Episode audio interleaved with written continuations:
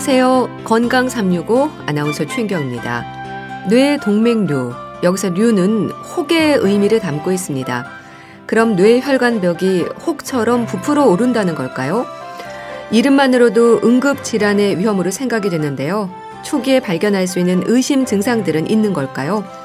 오늘은 생명을 위협할 수도 있는 뇌 동맥류에 대해서 살펴보고요. 아이들에게도 예외는 아닌 변비에 대해서도 알아보겠습니다.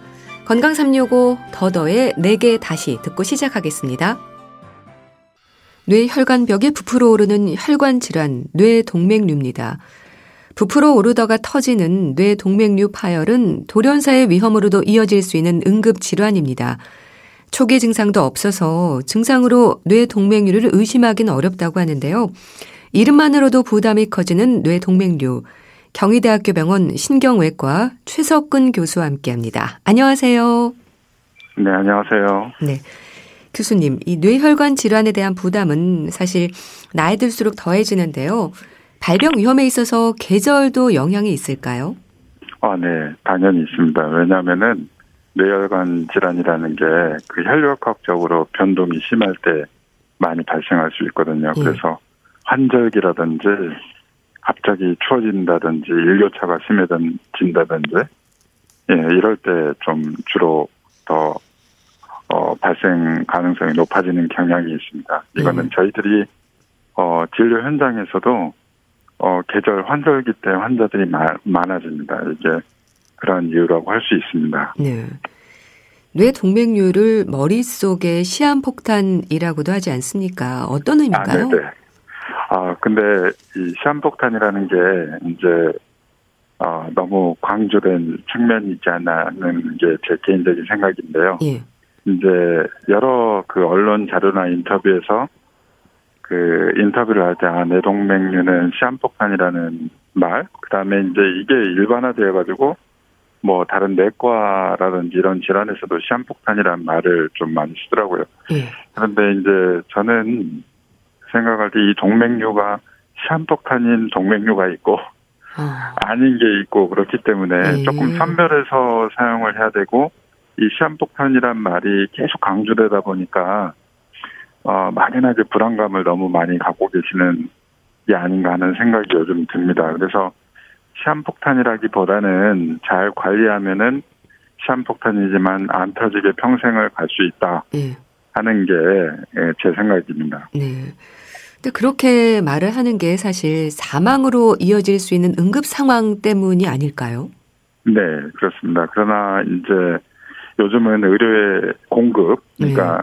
우리가 급히 갈 수 있는 대학병원들이 되게 근거리에 있고요. 물론 이제 뭐 인근 상간 지방이라든지 인구가 적은 데를 제외하고는 대학병원들이 근거리에 있고, 네.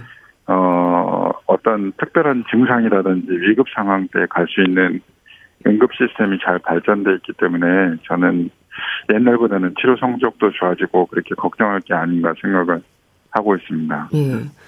그럼 뇌 동맥류가 터지는 파열로까지 진행이 된 경우가 좀 위험한 경우라고 봐야 되는 건가요? 아, 그렇죠. 왜냐하면은 이게 이제 보통 어떤 면에서 보면 제가 이제 수술을 하면서 느끼는 건데 동맥류가 한번 크게 파열되기 전에 한 번씩 작게 이게 출혈이라고 하나요? 그러니까 예. 아주 소량의 출혈이 있었던 경우들이 대부분이거든요. 그래서 민감하게 느끼시는 분들은 그러니까 막연한 두통 같은 게 갑자기 생겼다 이럴 때 네.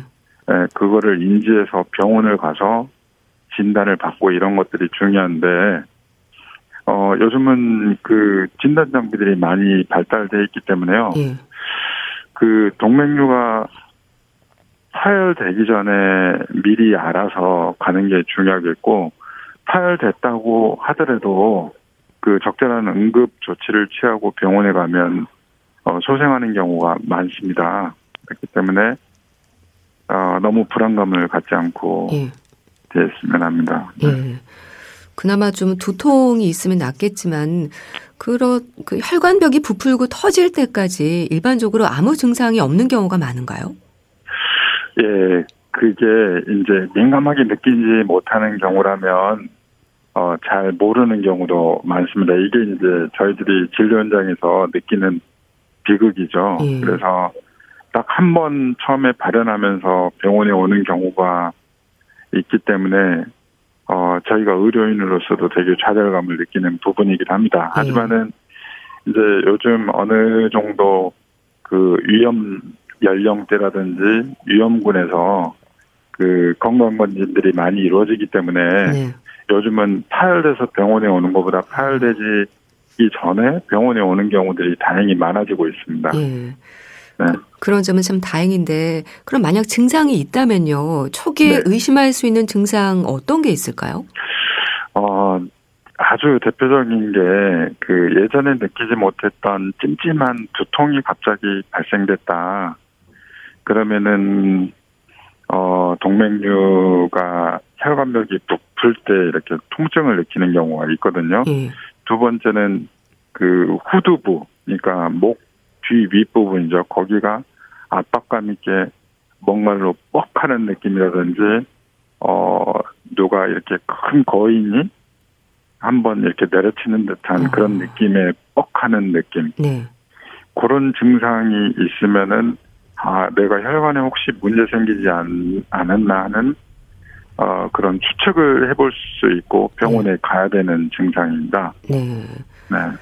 자, 그렇다면 교수님, 뇌 동맥류의 원인에 대해서는 어떻게 설명이 되나요?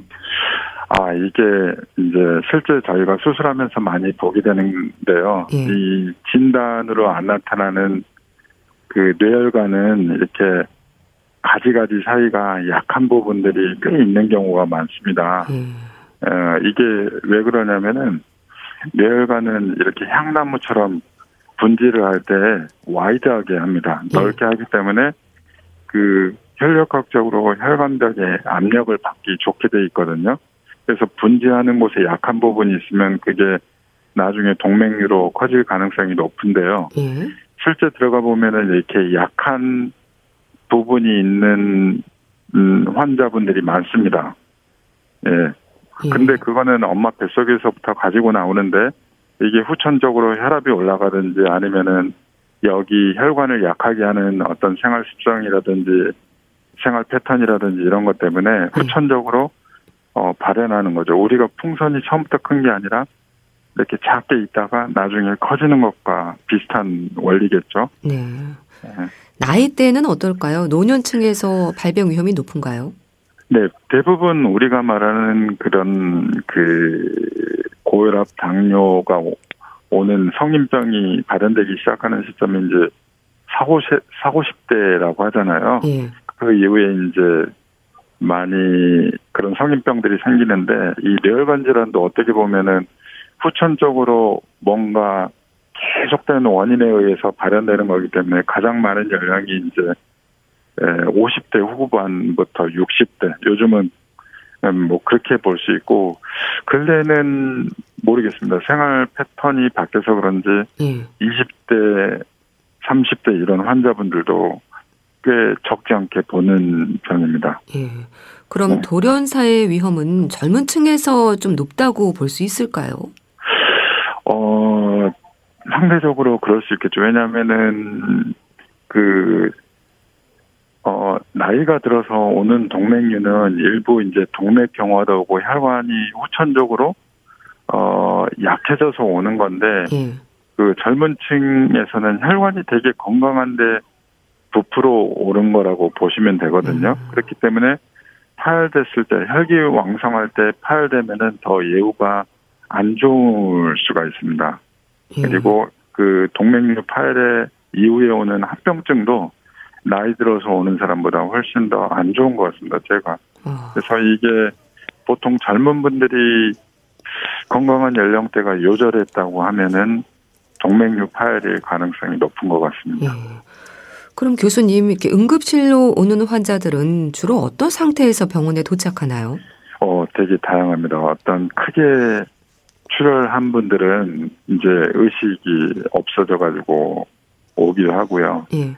네, 어떤 분들은 아주 심한 두통만 있어서 오기도 하고 그 출혈이 당, 어, 이게 어떤 위치냐면은 크게 터지면은 의식이 없어져 가지고 오고요.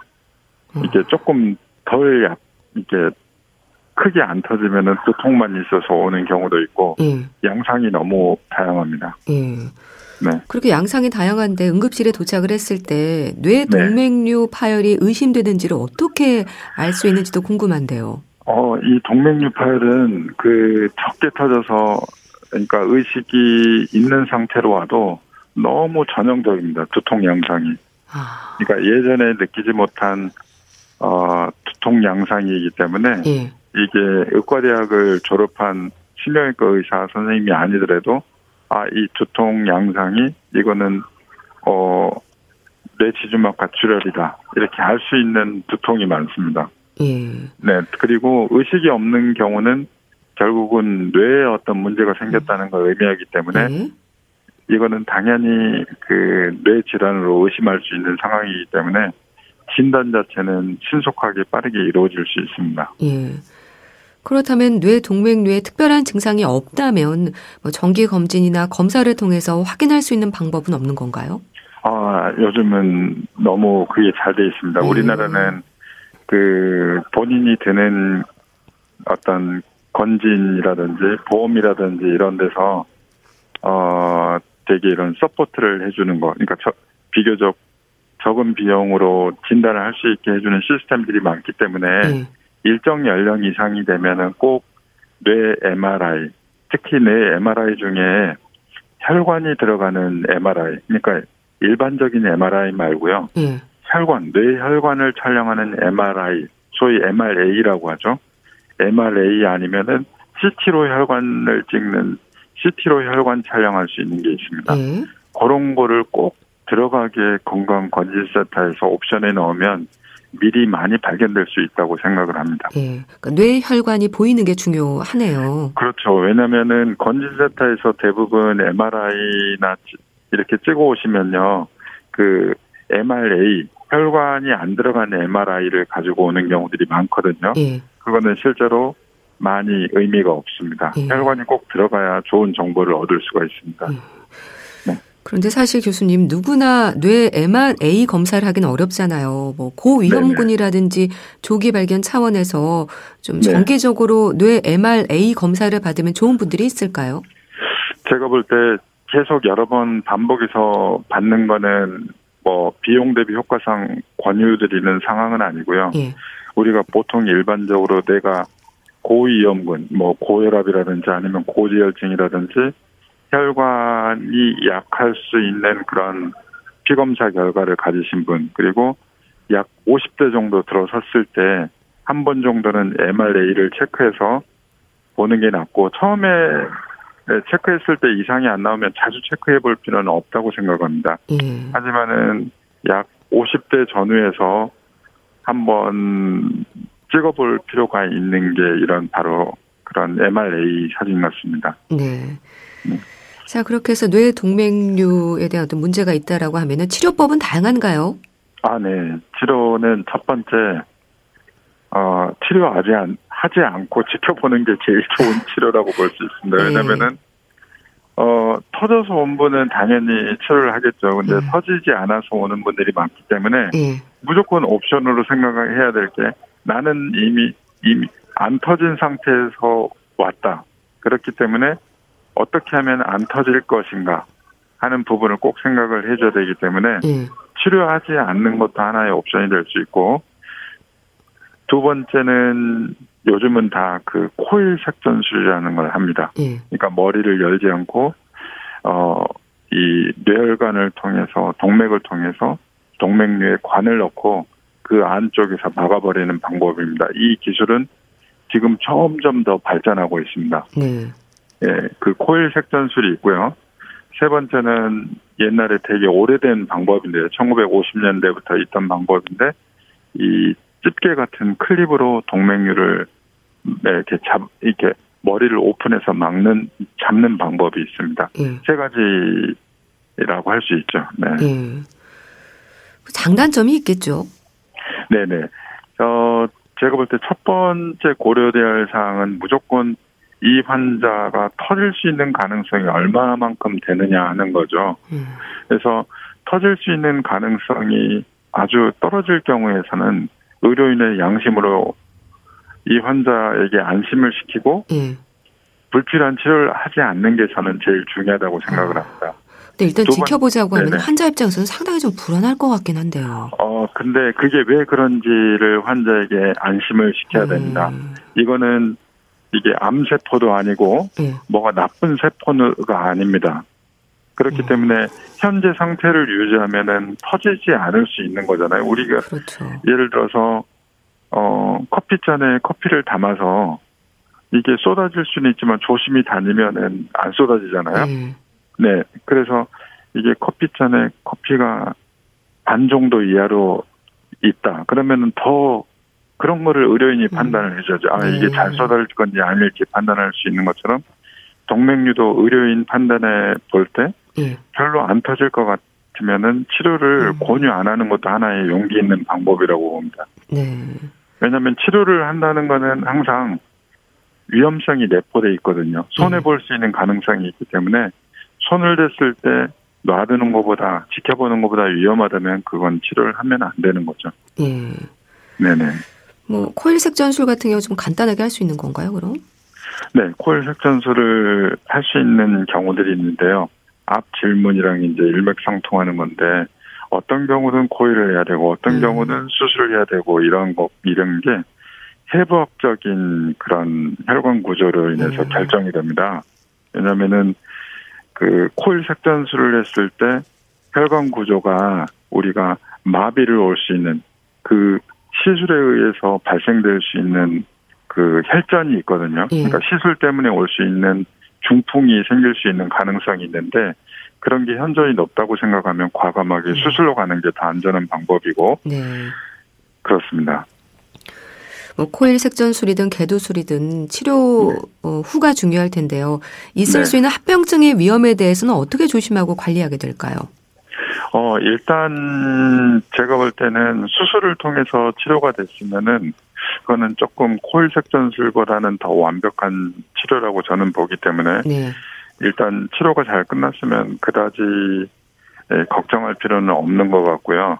단지 혈관을 어 약하게 하고 혈관을 퇴화하게 할 수 있는 그런 인자들 고지혈증이라든지 고, 고혈압이라든지 일부 당뇨라든지 그런 것들을 잘 컨트롤하면은 예.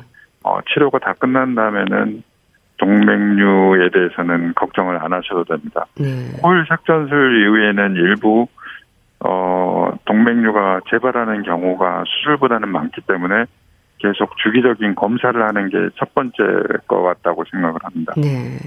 네.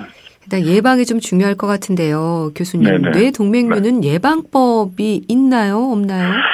이게 가장 중요하다고 생각합니다. 음. 이게 전조 증상이 없는 경우도 많기 때문에 어 그러면은 전조 증상 없이 갑자기 나한테 이게 오면 어떡하냐 하는 예. 그런 불안감을 갖는 것보다 우리가 어떤 질환이 내한테 생길 거라고 생각하는 것보다 그 질환이 안 생기게 하는 생활 패턴을 음. 내가 가지고 있으면은 문제가 없는 겁니다. 네. 그러니까 주기적인 유산소 운동을 하면은 혈관 자체에 탄력성이 있겠죠. 왜냐하면은 지방 같은 것들이 연소돼서 없어지기 때문에 혈관벽이 건강할 겁니다. 네. 그다음에 야채 유제 식사. 그다음에 요즘은 어 시대가 변해서 요즘은 오히려 육류 같은 걸 섭취 많이 안 하는 게 더 건강한 패턴이라고들 이야기하죠. 음. 그리고 고지혈증 관리, 그다음에 일부 당뇨나 고혈압이라든지 이런 혈관에 악영향을 줄 수 있는 그런 것들을 배제하면은 어떤 혈관에 약한 부분이 있어도 이게 발현을 하지 않는 거죠. 예. 그러니까 이게 나중에 풍선으로 부풀어 올 수는 있지만 안 부풀어 오르게 하는 생활 패턴을 가지게 되는 거죠. 예. 네. 또 치료받은 환자들의 경우에는 혹시 다시 또 재발하면 어쩌나 걱정을 하실 텐데 일상에서 조심하고 지켜야 하는 생활 습관 없을까요? 어, 제가 볼 때는 제가 앞에서 말한 그런 생활 패턴의 가장 중요한 게 어떤 자기 한계를 넘는 어떤 생활 패턴이라고 생각합니다. 예를 들어서 예. 나의 몸의 한계는 여기까지인데 뭐 너무 과로하게 너무 스트레스를 받아서 어떤 일에 전념을 한다든지 쉬지 않고 한다든지 할 때는 우리 몸에서 스트레스를 받으면 스트레스 때문에 나오는 호르몬들이 있습니다. 그게 음. 혈관을 약하게 하거든요.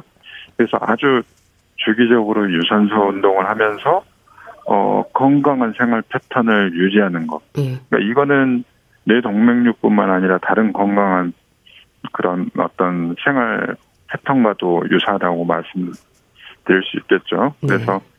그렇게 하면은 우리가 언론에서 말하는 것보다 그렇게 걱정을 안 하셔도 네. 되는 것 같습니다. 네. 네, 알겠습니다. 자, 오늘은 네. 뇌혈관벽이 부풀어 오르는 혈관 질환, 뇌동맥류에 대해서 알아봤는데요. 경희대학교 병원 신경외과 최석근 교수와 함께 했습니다. 말씀 감사합니다. 네네, 감사합니다. KBS 라디오 건강 365 함께 하고 계신데요. 현진영의 흐린 기억 속의 그대 듣고 다시 오겠습니다.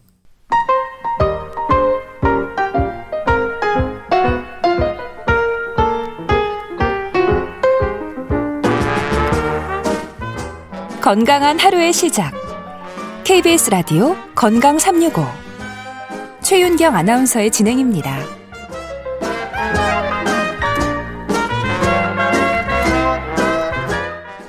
KBS 라디오 건강 365 함께 하고 계십니다. 변비로 고생하는 분들 많으시죠? 아이들도 예외는 아니어서 소화 변비로 힘들어하는 경우가 많습니다. 분당 재생병원 영양내과 백현욱 교수와 함께 합니다. 교수님 안녕하세요. 네, 안녕하십니까. 네. 교수님, 이렇게 변비로 진단이 되는 기준에 있어서 소아나 성인이 모두 같을까요? 진단 자체 기준은 뭐 그렇게 차이는 나지 않습니다. 근데 사실은 개인이 느끼는 게 좀 차이는 나죠. 근데 일반적으로 변비를 우리가 정의할 때는 배변 횟수가 적고 예. 그리고 변이 굵고 딱딱하니까 배변할 때 아프고 그리고 대변 보기가 매우 힘들 때 우리 뭐 배변 저기 배변이 변비라고 얘기를 하잖아요. 그래서 일반적으로는 배변 횟수가 일주일에 세 번 미만이거나 아니면은 혹시 세 번이 넘어가더라도 어, 대변을 볼 때 통증이 심하거나 아니면은 변이 장 안에 축적이 돼서 예. 분변, 그러니까 딱딱하게 굳어지는 게 있을 경우를 저희가 변비라고 부릅니다. 예. 그리고 이제 변비가 만약에 3개월 이상 지속되면 그건 이제 만성이라고 부르죠. 만성 변비라고요. 예. 소화 변비의 경우에는 주로 기능성 변비가 대부분이라고 들었습니다. 교수님, 기능성 변비라는 게 뭘 말하는 건가요? 어, 우리가 기능성이라고 보통 붙였을 때는 결국 내부에 실제로 무슨 혹이라든지 지독한 염증이라든지 그런 게 없다 그럴 때 보통 기능성이라고 하잖아요. 그래서 실제로 뭐 어른도 그렇긴 하지만 특히 소화변비의 경우는 대부분 그러니까 90 내지 95%가 기능성 변비라고 우리가 이야기를 하는데 예. 그 이유는 보통 평소에 제때제때 대변을 보질 않고 변을 잔뜩, 잔뜩 참고 있다가 보는 그런 대변 습관, 예. 그다음에 또 식사 습관이 좋지 않아서 섬유소를 별로 먹지 않고 또 물, 수분 섭취가 부족할 때 이런 식습관으로 인한 것 인해서 생기는 변비 그리고 신체 활동이 부족하기 때문에 움직이지 않으면 장도 같이 움직이질 않거든요. 예. 그리고 스트레스가 심할 때 오는 거 이런 것들이 원인이 됐을 때 우리가 기능성 변비라고 부릅니다. 또 성장 단계에 따라서 그 아기가 모유에서 분유로 바꿨거나 아니면 이유식을 시작할 때 또는 생우유를 먹기 시작할 때 발생할 수가 있을 수 있고요. 아. 그 외에 뭐 아이들한테 아마 이게 스트레스가 되겠지만 대소변을 처음으로 가리기 시작할 때 예. 혹은 학교에 다니기 시작한 환경이 많이 바뀌잖아요. 그렇게 스트레스가 많이 발생할 때 역시 변비가 생기는 경우가 많습니다. 네. 근데 이 변비로 고생하는 아이들이 안타까운 건요. 복통을 호소하는 경우가 많은 것 같습니다. 어쩔 줄 모르고 울기도 하잖아요. 그렇죠. 그러니까 왜 뭐 변비가 사실 뭐 애들이 뭔지 잘 알겠어요. 네, 그러니까요. 그래서 실제로 왜 대변이 제대로 안 나오기 때문에 대변 볼 때 아플 수도 있지만 안에 변이 꽉 차 있기 때문에 배가 아플 수도 있고 예. 또 자꾸 이렇게 배가 아프면 당연히 음식 먹고 싶은 식욕이 떨어지게 되겠죠. 그래서 만약에 어린이라면 이렇게 입맛이 떨어지게 되면 먹는 양이 줄어들 것이고 따라서 영양이 부족하게 되어서 심지어는 성장 부진 애들이 크질 않는 거죠. 성장 부진으로 이어질 수도 있습니다. 네. 따라서 어린이들의 경우는 부모님들이 규칙적인 배변 훈련 잘 붙여주셔야 되고요. 또 먹는 양상을 잘 살펴보시고 문제가 되는 식생활은 개선해 주어야지 변비가 더 심해지거나 아니면 만성적으로 진행되는 것을 예방할 수가 있겠습니다. 네. 그렇다면 식생활을 어떻게 해야 할까요? 부모 입장에서는 아무래도 고민이 많이 되는데요. 맞습니다. 어떤 면에서는 어린이의 생활 습관은 부모 역할이 크잖아요. 네. 그러니까 부모 책임이라고 할 수 있겠는데 우리 왜 하루 세 끼 식사하지 않습니까? 이렇게 세 번 먹는 식사에다가 어린이들의 경우는 또 뭐 간식도 먹어야 되죠. 그래서 하루에 한 번이나 두 번 정도의 간식을 제공할 때 규칙적으로 미리 계획해서 먹는 습관을 좀 들여줘야 될 겁니다. 네. 아무 때나 먹고 싶다고 닥친 대로 한꺼번에 먹고 또 굶고 이런 것들은 곤란하고요.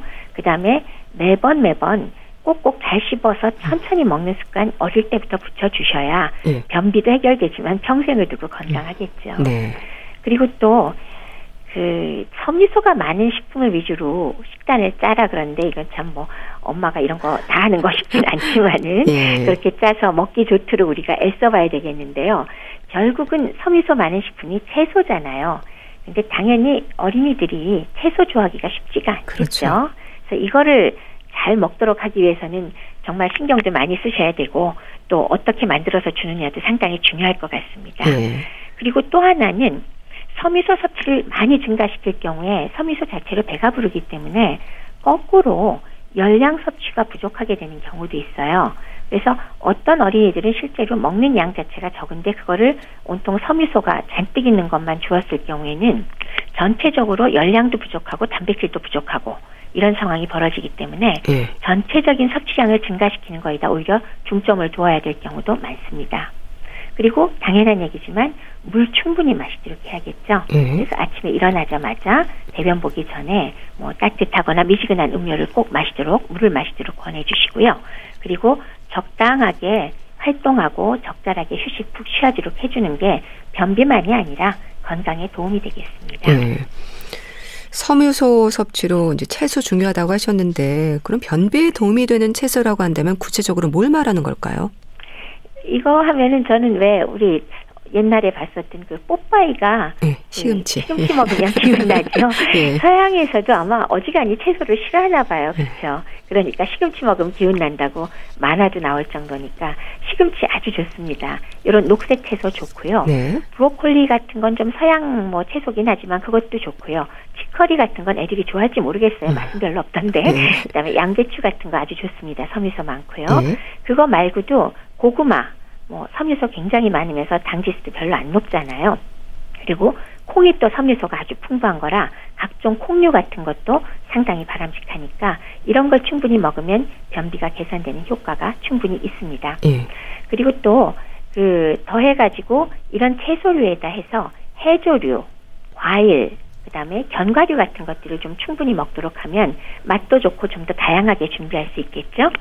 그리고 만일에 과일이나 채소의 경우 이렇게 왜 주스 같은 거 좋아할 수 있잖아요. 예. 근데 당연한 얘기지만 우리가 즙을 짜면은 사실 많은 찌꺼기를 버리게 되는데 그거는 바로 우리가 섬유소 성분을 대부분 버리게 되거든요. 네. 그렇기 때문에 즙을 내는 것보다는 가는 게 낫고 사실은 가는 것보다도 그냥 생 것을 섭취하는 게 섬유소를 넉넉히 섭취하고 그다음에 그 대변이나 이런 데 좀 영향을 미치고자 한다면 그대로 생 것을 먹는 게 사실 좀 더 바람직하긴 합니다. 그리고 하- 어, 매 끼니마다 적어도 한두 가지 이상의 채소류 먹도록 준비를 잘 해주시고요. 예. 그다음에 뭐 조리하는 방법은 어머니들이 잘 아시겠죠. 뭐 채소를 어떻게 해서 우리 음. 아이에게 먹일 거냐, 뭐, 뭐 볶아서 줄 수도 있고, 뭐 예. 다양하게 주실 수 있을 거고요. 그 다음에 흰쌀밥보다는 조금이라도 뭐 잡곡밥을 하면 조금 더 다양하게 먹을 수 있을 거고요. 그 다음에 뭐 율무라든지 이런 전공유 식품도 많이 이용하시면 도움이 될 겁니다. 예. 그리고 또 우리 왜 변비 있을 때 왜 맨날 얘기하는 유산균 음료 그런 거 파는 것도 많잖아요. 어, 사람에 따라서는 이런 요구르트 종류의 발효 유제품도 변비에 도움이 되는 것도 있고요. 또 어린이들이 좋아할지는 모르겠지만 청국장도 상당히 괜찮습니다. 아, 청국장이요? 네, 이게 음. 콩이면서도 섬유소가 많은 콩이면서도 또 발효를 시켰기 때문에 역시 유산균 종류가 많이 들어 있어서 먹을 수만 있다면 청국장도 변비 있을 때 상당히 도움이 됩니다. 예. 그리고 아이들한테 우유 많이 마시게 하는데, 근데 또 생우유가 변비 위험을 높인다는 말도 있던데 그런가요? 우유의 경우는 아마 그 자체가 사실 섬유소는 별로 없는 거잖아요. 예. 근데 우유를 많이 먹게 되면 또 배가 부르니까 다른 식품 별로 먹지 못하게 되잖아요. 그러니까 아주 어린이의 경우는 아기의 경우는 실제로 다른 식품을 안 먹게 되니까 변이 단단해지는 경향성이 분명히 생깁니다. 예. 그리고 오랫동안 우유만 이유 이후에 우유만 많이 먹게 되면 철분이나 구리도 부족해질 수 있거든요. 따라서 우유의 경우는 굳이 마신다 그러면 하루에 한 2, 300cc, 많아야 한 400cc 정도로 제한을 하시고요.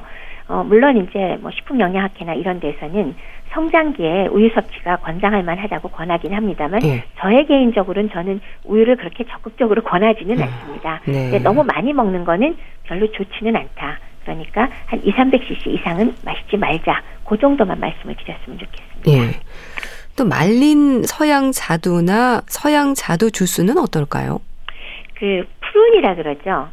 저는 사실 놀라웠던 게 미국에 음. 갔을 때 많은 여성분들이 이 prune 주스나 prune을 매일 먹지 않으면 절대로 대변을 볼 수 없다고 하면서 아. 드시는 분들 많이 봤거든요. 제가 그래서 알게 됐는데 예. 뭐 많이 쓰는 것 같아요 서양에서는. 그러니까 섬유소 함량이 엄청나게 높은 그러니까 서양 자두예요. 우리의 그 plum이라는 우리 우리네 자두하고는 조금 다르다고 합니다. 근데 거기에는 섬유소 함량이 엄청 많기도 하지만 또 하나는 천연 하재 성분이 또 포함이 돼 있다고 해요. 네. 그래서 푸른 그 과일만이 아니라 실제로 주스를 마셔도 어, 변비에 상당히 효과가 있어서 그 성인의 경우는 뭐 하루에 한 컵 이상씩 먹는 거 뭐 굉장히 괜찮은 방법인데 문제는 어린이한테 성인과 똑같이 하루에 한 잔 이상이나 이 자두를 하루에 뭐 네다섯 개씩 먹는다 그러면 오히려 섬유소가 너무 많이 들어가면서 네. 하재 성분이 있기 때문에 배가 아플 수도 있고요. 또 섬유소가 너무 많이 들어가면 다른 영양소의 흡수 저해가 일어날 수 있겠죠. 그렇기 때문에 어린이들한테 줄 때는 조금씩 다른 요구르트나 그런 데 섞어서 소량씩 사용하는 것도 괜찮은 방법이 될 것 같습니다. 네. 저 이런 변비도 걱정이 되고요. 또 그런가 하면 아이들의 설사도 걱정입니다. 그렇죠. 네.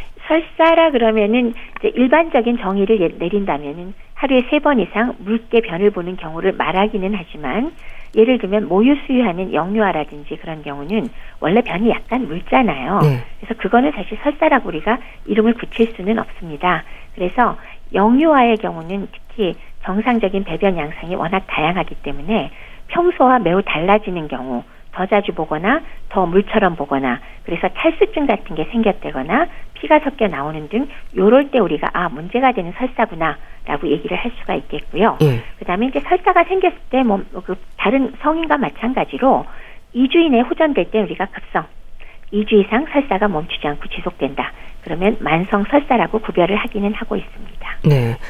자, 그렇다면 교수님, 급성 설사와 만성 설사에 대한 설명도 좀 해주세요. 급성설사는 방금 말씀드렸듯이 급성으로 생겨서 보통 2주 이내에 호전되는 경우를 얘기하고요.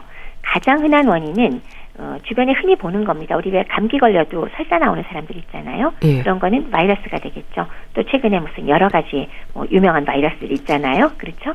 그 다음에 세균이나 기생충 등의 감염 질환에 의한 경우 이런 경우가 급성설사의 가장 흔한 원인이 됩니다. 네. 근데 그거 이외에도 뭐 다른 원인은 음식성 음식이 좀 문제가 돼서 소위 말해서 우리가 식중독이라고 부르는 독성 설사 요것도 설사의 원인이 될 수가 있을 거고요. 그다음에 그 음식을 너무 과하게 먹었다거나 아니면 부적절한 이유식 등의 식이성 설사도 가능하고요. 네. 그다음에 다른 여러 가지 이유 때문에 항생제를 조금 장기간 썼다. 음. 그러면 또 거꾸로 설사가 나오는 경우가 있습니다. 네. 그다음에 장의 직접 염증이 아니라 다른 부위에 감염이 있기 때문에 2차적으로 설사 나오는 경우가 있을 수 있고요. 아예 영양 불량이 심하면 또 장점막이 느슨해지면서 어, 설사가 나 동반되는 경우가 있어서 다양한 원인에 있어서 어, 급성 설사가 발생할 수 있습니다. 네. 여기에 비해서 만성 설사는 그냥 만성적으로 뭐 특별한 원인 없이 선천적으로 설사 나오는 경우도 물론 있을 때 비특이성 설사라고 부르기도 하고요.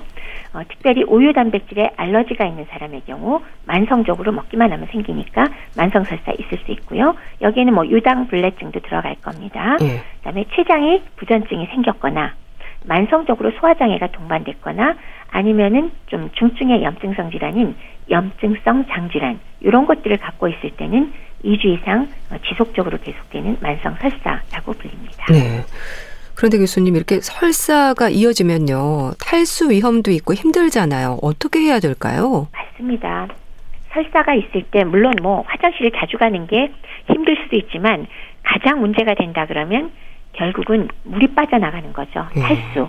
그러면서 물만 나가는 게 아니라 전해질도 끌고 나가기 때문에 가장 큰 문제는 수분과 전해질의 불균형이 발생한다.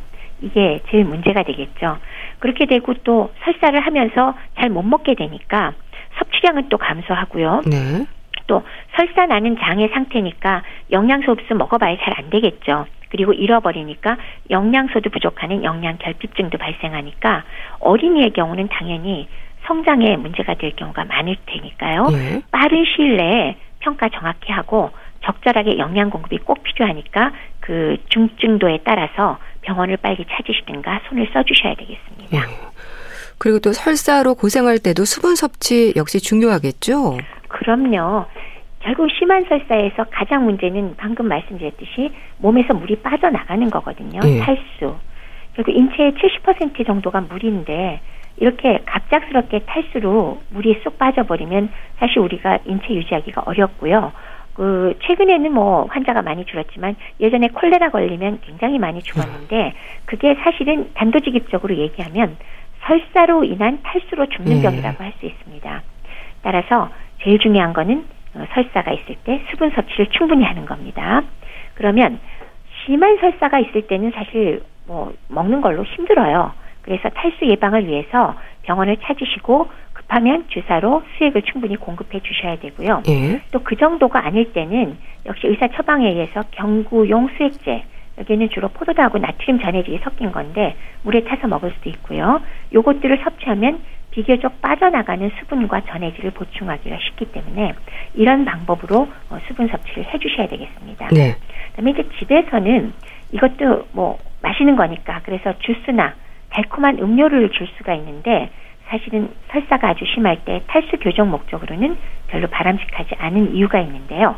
단순당이 많이 함유돼 있을 때는 오히려 장 운동을 증가시키면서 더 빠져나가게 할 가능성이 있어요. 설사를 더욱 악화시키고요. 예. 그렇기 때문에 주스나 단맛 나는 음료수로 탈수를 교정하겠다는 생각은 차라리 하지 마시고요. 아무것도 없으면 차라리 맹물이 낫습니다. 네.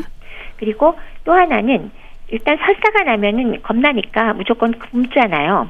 뭐, 뭐 한 끼나 뭐 하루 정도는 굶어 볼 수도 있겠죠. 그러나 그 이상 지속되면은 문제가 되겠죠. 그래서 무조건 지속적으로 금식을 하는 것은 바람직하지 않고요. 하루 세 번 식사를 꼬박꼬박 할 게 아니라 아주 조금씩 조금씩 보충하시면 흡수가 아주 효율적이진 않지만 조금씩 조금씩 물도 영양소도 흡수가 되기 때문에 어느 정도 보충이 되거든요. 예. 그거를 좀 염두에 두어 주시고 네. 그러면서 이제 음식 종류를 어떤 거 안 먹으면 될까? 사실은 상식적으로 사실 우리 잘 알아요. 기름진 거 쳐다봐도 먹기 싫겠죠. 예. 그거는 당연히 그 기름기 자체가 소화도 안 될 뿐더러 기름을 먹으면 장 운동성을 증가하는 호르몬이 많이 아. 분비되거든요. 그러니까 설사가 더 심해져요. 그러니까 네. 우리 경험적으로 알아요. 그건 아예 피하게 되고요. 그 다음에 또 앞서서는 변비에 굉장히 우리가 좋다 그런 섬유소 많은 음식 있죠. 콩이나 뭐 브로콜리나 양배추 이럴 때 먹으면 곤란합니다. 네. 오히려 가스 더 차고 힘들고요. 뭐 예를 들면 사과나 배, 복숭아, 생마늘, 생양파 요런 것들도 오히려 아. 장에 소환되고 남아갖고 미생물하고 반응해서 가스 더 부글부글하게 아, 하는 그렇군요. 그런 성분이 많거든요. 그러니까 앞에 변비에서는 굉장히 좋은 음식이라고 칭송했던 음식들인데 예. 설사 있을 때 드시면 안 됩니다. 밀가루에 글루텐도 위험할 수 있으니까 피하시고요. 또 우유에 함유되는 유당이 잘 안 맞는 분들이 있으니까 이럴 때 우유는 안 드시는 게 더 낫겠습니다. 네. 근데 교수님 또 수유 중인 아이의 변을 보면요. 원래 좀 묽은 편이지 않나요? 맞아요. 원래 조금 묽죠. 뭐 우유, 분유 먹는 애들하고는 다르죠. 그래서 실제로 대변도 한 뭐 거의 세 번에서 한 열 번 정도 배변 횟수가 많거든요. 예. 근데 이제 그게 계속적으로 그 아이한테 건강하게 잘 놀면서 나올 땐 그게 정상 횟수기 때문에 뭐 약간 묽은 것에서 조금 단단한 변 다양하기 때문에 평상시의 변은 전혀 문제가 안 되고요. 그러나 급성 설사가 겹쳤을 때는 사실 옆에서 돌보는 분은 잘 아시잖아요. 평소하고 달라지니까 그런 경우에 설사가 설사지 수유적인 정상적인 아기의 변이 묽다는 걸 설사라고 부르진 않습니다. 예. 근데 설사를 좀 심하게 하면 탈수증이 오는 경우가 있지 않습니까? 이 탈수증은 어떻게 할 수 있나요? 뭐 어른들이야 뭐 표현을 하니까 지장이 음. 없지만 영유아 같은 경우는 그런 게 어렵죠. 어, 아기가 왜 점점 좀 피곤해하고 좀 예민해지고 아, 쳐다봐도 뭐 입이나 혀나 피부가 좀 건조해져요. 네. 그러면서 굉장히 중요한 것 중에 하나는 소변량이 감소해요. 그래서 아 탈수가 있겠구나 짐작을 할 수 있는데요. 예. 이거 방치하면은 사실은 유- 영유아의 경우는 완전히 축 늘어져 버려요. 그럴 정도면 좀 심각한 경우니까 탈수가 의심되면은 바로 병원을 방문해서 진료 받으시고요. 예. 말씀드렸다시피 급하면 어, 정맥 주사로 보충을 하고 그게 아니더라도 경구용으로 그 수액 보충제를 사용하실 필요가 있습니다. 예. 약을 복용하는 건 어떨까요? 어, 약으로는요. 방금에 이제 탈수가 돼 있을 때 왜 뭐 저기 영유아의 경우 아직 왜 모유를 먹거나 이럴 때 뭐 설사용 조제유 같은 것들은 이건 뭐 저기 사용하는 거 괜찮습니다. 이제 급성 설사에 맞춰뒀기 때문에 그 뭐 훨씬 더 영유아가 사실 모유 말고는 다른 데서 얻을 데가 없는데 자 단기간 쓸 땐 굉장히 좋거든요. 예. 그래서 그런 것들은 의사 선생님이 적절하게 권해 주실 것이기 때문에 거기에 따르면 되고요.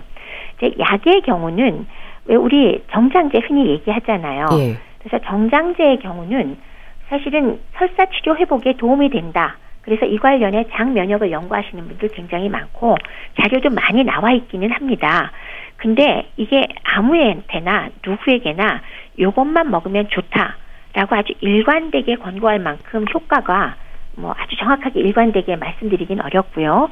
어떤 정장제는 거꾸로 오히려 폐혈증을 유발했다는 보고도 사실 일부는 있거든요. 예. 그렇기 때문에 남이 좋다더라 그래서 마구 드시지 마시고 자의적으로 막 드시는 거는 조심스러운 면이 있습니다.